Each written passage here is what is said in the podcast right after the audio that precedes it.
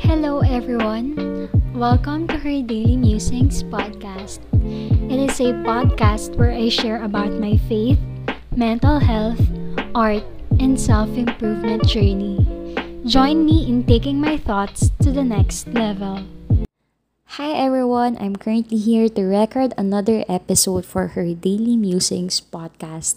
And for this episode, I'm going to make this as a spontaneous episode because as you know, it's currently my second month in doing podcasting. But the reality of it all is that I am not uh, as eloquent as I am when I speak. To be honest, I am a slow speaker and I do have a lot of feelers in personal. But I'm practicing to record a podcast na tuloy-tuloy lang. Alam mo yon walang pause. Tapos sobrang natural lang na kung magkamali ako or may feeler, it's okay. So, I'm going to do it for this episode. And our topic for today is about traversing through seasons of our life. My first question for you is, are you aware kung anong season ka ng life mo ngayon? So, meaning, alam mo ba kung nasa ang part ka ng journey mo in your life? If not yet, I'm going to classify tonight kung ano ba yung mga iba-ibang klase ng seasons na pwede nating pagdaanan. So, yung first classification is our childhood, where everything started, di ba? I'm sure yung iba familiar kayo kung ano yung childhood nyo, yung iba hindi, nakalimutan niya na. And another season is adolescence or in teenage years. Pangatlo is adulthood season. And yung pang-apat is yung mga elderly season. Char, inembeto ko lang elderly. Pero basically, sila yung mga nasa, alam mo yun, final stages or ages of their life.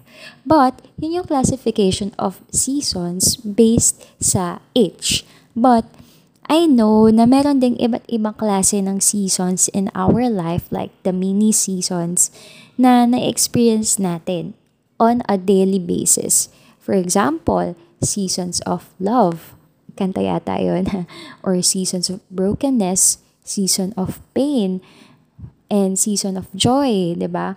Seasons of uh, marriage, yung mga ganun, mga engagement, courtship, entering a relationship, or breaking up with someone, lahat yon merong mga seasons din. Yun yung mga mini seasons for me. And today, I'm going to share with you how did I deal with my seasons in life. So, in every uh, tip that I'm going to share, incorporate ko yung season sa buhay ko na pinagdaanan ko siya. And I hope that somehow it will also help you face yung mga season na kinaharap nyo or sa mga haharapin pa natin in the future. So, G na tayo. Let's go. Walang ano-ano. Char. So, yung una is yung season of transitioning from high school to college.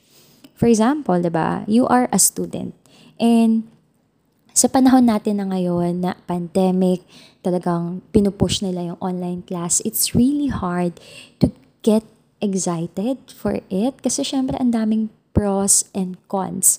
Pero what if mapush talaga to? What if there is no other way but this? And ito talaga yung, alam mo yun, i-implement nila, i-impose nila, wala ka nang magagawa kundi kaharapin siya.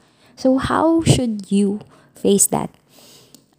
Sa akin, nung nag-college ako, actually, nag-college ako sa isang paaralan na hindi ko alam kung meron ba mag-aaral din doon. So basically, I am clueless. Hindi ako yung kagaya ng iba na, alam mo yon tropa-tropa sila nag-enroll, sama-sama sila. Ako, mag-isa lang talaga ako nun sa journey ko. But what I did, and what you should, what you can do as well, is to begin with a fresh perspective and an excited mind.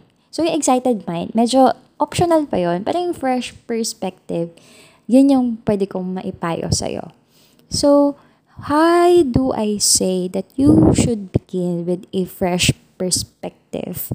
Kasi, alam mo ba, na if you start a season of your life. Hindi lang sa college ah. Pero siguro sabihin na natin na ngayon college or senior high ka man or junior high or masteral. If you start positively, pwede kang masustain nun in the long run bago ka may ma-experience na negative. So at least you started okay. But if you started with a negative perspective, as in lahat ng negative iniisip mo kahit wala pa, it can affect you in the long run at mahihirapan kang makita yung mga positive things doon sa season mo. And isn't it destructive? Actually, it is. So, ayun, sa mga mga mag-aaral ngayon sa pandemic season natin ng online class, I'm not telling you to be happy about it or to rejoice, but I'm just want to tell you to begin with a fresh perspective that maybe there's still a blessing to this. Maybe there's still a positive to this. And alam mo yon, you are part of a history. Yun, yun yung mga example ng another perspective na hindi destructive. So, move on na tayo. Yun yung first uh, season, yung transitioning from high school to college or kung ano mang transition sa school yan, junior high to senior high. Pangalawa is, what if, uh, anong gagawin mo when you are facing a season of brokenness. So for example, yung ex mo, ay ex pala no, yung girlfriend mo or yung boyfriend mo naghiwalay kayo and syempre ikaw broken ka, ba? So paano mo kakaharapin yung season ng brokenness and pain mo? What I went through before, I think that was around five years ago. Ay, six years na pala kasi 2020 na. So, six years ago. What I did was, I really took my time to understand what I am going through. So, yung second tip that I would like to share with you on how you can face heartache or brokenness sa lover, ganyan, is to understand what you are going through. Why do you need to understand what you are going through? For example, yun nga, yung context natin ngayon is brokenness, pain. If you're the type of person na, alam mo yun, i- i-ignore mo lang lahat ng pain na naramdaman mo, i-distract mo yung sarili mo, magpa-party-party ka, kunwari, or walwal, ay, pareho lang ata yun. Or alam mo yun, di-distract mo yung sarili mo, nanonood kang k-drama only, kain ka ng marami only, without really uh, confronting yourself with your problem. It will come back and bounce back twice hard, twice as hard as it can be if sa umpisa pala, kinonfront mo na yung self mo. So, share ko lang, no, yung mga ginawa ko before, kung paano ko inintindi yung sarili ko ng mga panahon na yon. I wrote a lot. As in, ilang diary yata yung napuno ko before. Kakasulat na ito yung naramdaman ko. Ito, ito, ito. And it helped me to cope up with the brokenness and pain. Another thing that I went, I, I did was, medyo nakakahiya siya. Pero, ginawa ko talaga siya before. Uh, yung mga websites or mga Instagram pages, for example, Thought Catalog, Elite Daily, fan ako yan dati. Nakakatawa. Uh, yung mga part na yun, binabasa ko talaga yon as if the author is speaking to me. Parang alam niya yung pinagdadaanan ko kahit hindi. Eh, naintindihan ko na, ah, kaya pala ako ganito. Kaya pala ako sobrang nasaktan. Kasi, ganyan, ganyan, ganyan. So, I really took my time to understand what I am going through and to not just understand, but to have an aim na to do something about it, to seek healing. Hindi yung self-healing na ako yung magpapagaling sa sarili ko, but I sought healing from the Lord. Na, alam mo yun, kasi kapag tayo lang yung nag-try mag-heal sa sarili natin, maliban sa it will take a lot of time, and it can come off as destructive. babalik at babalik. Possible na bumalik ka lang dun sa pain. Kasi syempre, ikaw lang din yung kumikilos eh, para maging okay ka. But if you surrender to the Lord your pain, He will heal your heart 100% as if you didn't went through the pain of brokenness from someone. Legit yun na. Ah. Natatawa lang ako kasi parang, wow, ah. parang dati hindi mo naman kayang sabihin yan. Pero ngayon, hmm, syempre si Lord yun eh. Char! Char, not char. Anyway, let us move on pangalawa ay pangatlo season in my life na I would like to share with you is to is the season of transitioning from having a close friend for a long period of time then all of a sudden wala. Nawala na lang yung closeness nyo yung friendship nyo. And you act as if wala kayong pinagsamahan. I had I had this kind of friends in elementary, in high school, sa college, actually meron din. Pero yung mga solid friends ko sa college, andyan pa din sila, existing pa din sila, and we're still connected. But, how do you move on if you had this kind of season in your life na meron kang friend, na all of a sudden, nawala na lang siya? Siguro gusto ko unang sabihin sa'yo na meron talagang mga tao sa buhay natin or kaibigan natin na naandyan lang sila for a season or for a specific amount of time. And yung tip that I would like to share with you, and this is what I did as well in doing, is to do not put all the blame to yourself if things didn't work out. Ang haba, no? Pero ulitin ko na lang, do not put all the blame to yourself if things didn't work out.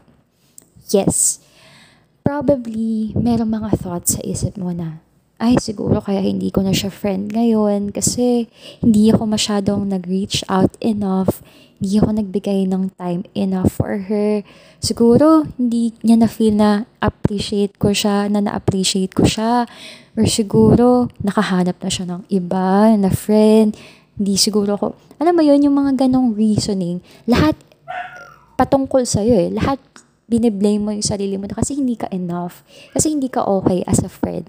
But, it's a lie.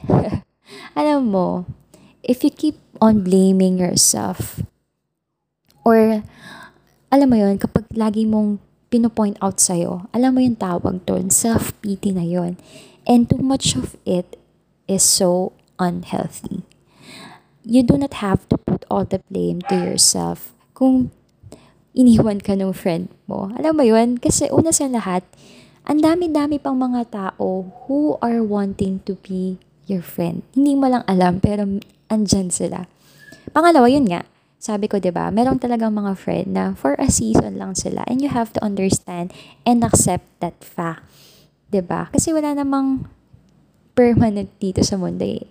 The only permanent thing in this world is change. Ika nga nila. So, ayun. So, wag mo nasisihin yung sarili mo if hindi na kayo friends. Alam mo, continue to work on your relationship with those who are still present in your life. Kasi ma- malay mo, kakafocus mo dun sa nawala, na neglect mo naman yung andyan, ba diba? Okay.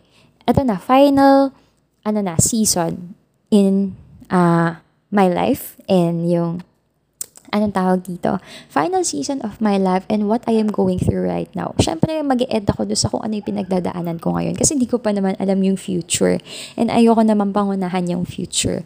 So, ngayon, sa season of uh, my life where I, I transitioned from being a single to having a relationship. Haha, kakatawa. Char. De, anyway, I, I think that I can speak about this kasi nga, ayun yung current season ko. So, how did I face this season in my life? For uh, your info, wow, I've been single before I entered a relationship for about three years. Tama ba? Three years? Teka.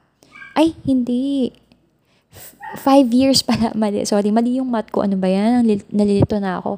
Kasi, uh, I broke up with that person 2014. Tapos, I got into a relationship in 2019. So, five years pala. Five years. Okay. I, I became a single for five years. So, yung mga binanggit ko kanina, especially in number two, you understand what you're going through. Do not put all the blame to yourself. I went through all that. And for my current season sa buhay ko ngayon, as someone who is in a relationship, what I did and what I am still doing is to seek guidance. Yes. Uh, if you are someone who is praying to enter a relationship in the future, pero if you are still a student, I tell you, wag muna. Please, kung kaya mo na, wag muna, wag muna. Kasi being in a relationship as a student, it can get fun in the beginning. Pero when tough times are there, it can affect you even in your studies. And I'm sure you are familiar with that, especially if na-experience mo na siya. So, graduate muna. Kasi yung time ko before, alam mo yun, I entered into a relationship third year high school ako. So, young. And then, nag-break kami around second year college. And it was so painful. 'Di ba Parang, alam mo yun, sayang yung mga panahon na siguro scholar na ako. Char. Tama na yun. Huwag na natin balikan yung past. But right now, yun nga, I am seeking guidance to the old older people around me. I'm seeking guidance sa mga books, podcast, preachings na nababasa ko. And currently to my uh, D12 leader, I'm seeking guidance on how should I approach this season of my life. Because, syempre, uh, when you are seeking guidance, it means that you are uh, being humble enough to learn from other people na hindi lahat alam mo. And it will help you to traverse into that season probably not as successful as you want, pero alam mo yun, nang maayos. So, for you who is praying to have a relationship in the future, I don't know what year, you should seek guidance from other people because it will really help you in the long run. Do not think na you can do it all by yourself. You need people. And, grabe, ganito pala mag-spontaneous episode, no? Ang dami ko na nasabi. Naka 17 minutes na. This has been the longest podcast I ever recorded. But, carry on. Kasi, I want to deliver this as clear as I can. And if meron kayo hindi na-understand and gusto pa kayong itanong, you can reach me. Uh, kung um, may Facebook Facebook friends tayo, just reach me out and I would like to talk with you and reply to you. So that's it for this episode. I really had fun doing this because uh, sa spontaneous siya, I am currently really excited talking about different seasons in our life kasi it's really exciting and exhausting. Haha. so that's it. Thank you so much for listening. If you're still here up to this point, I really appreciate you for taking up your time. And see you on the next episode. Bye!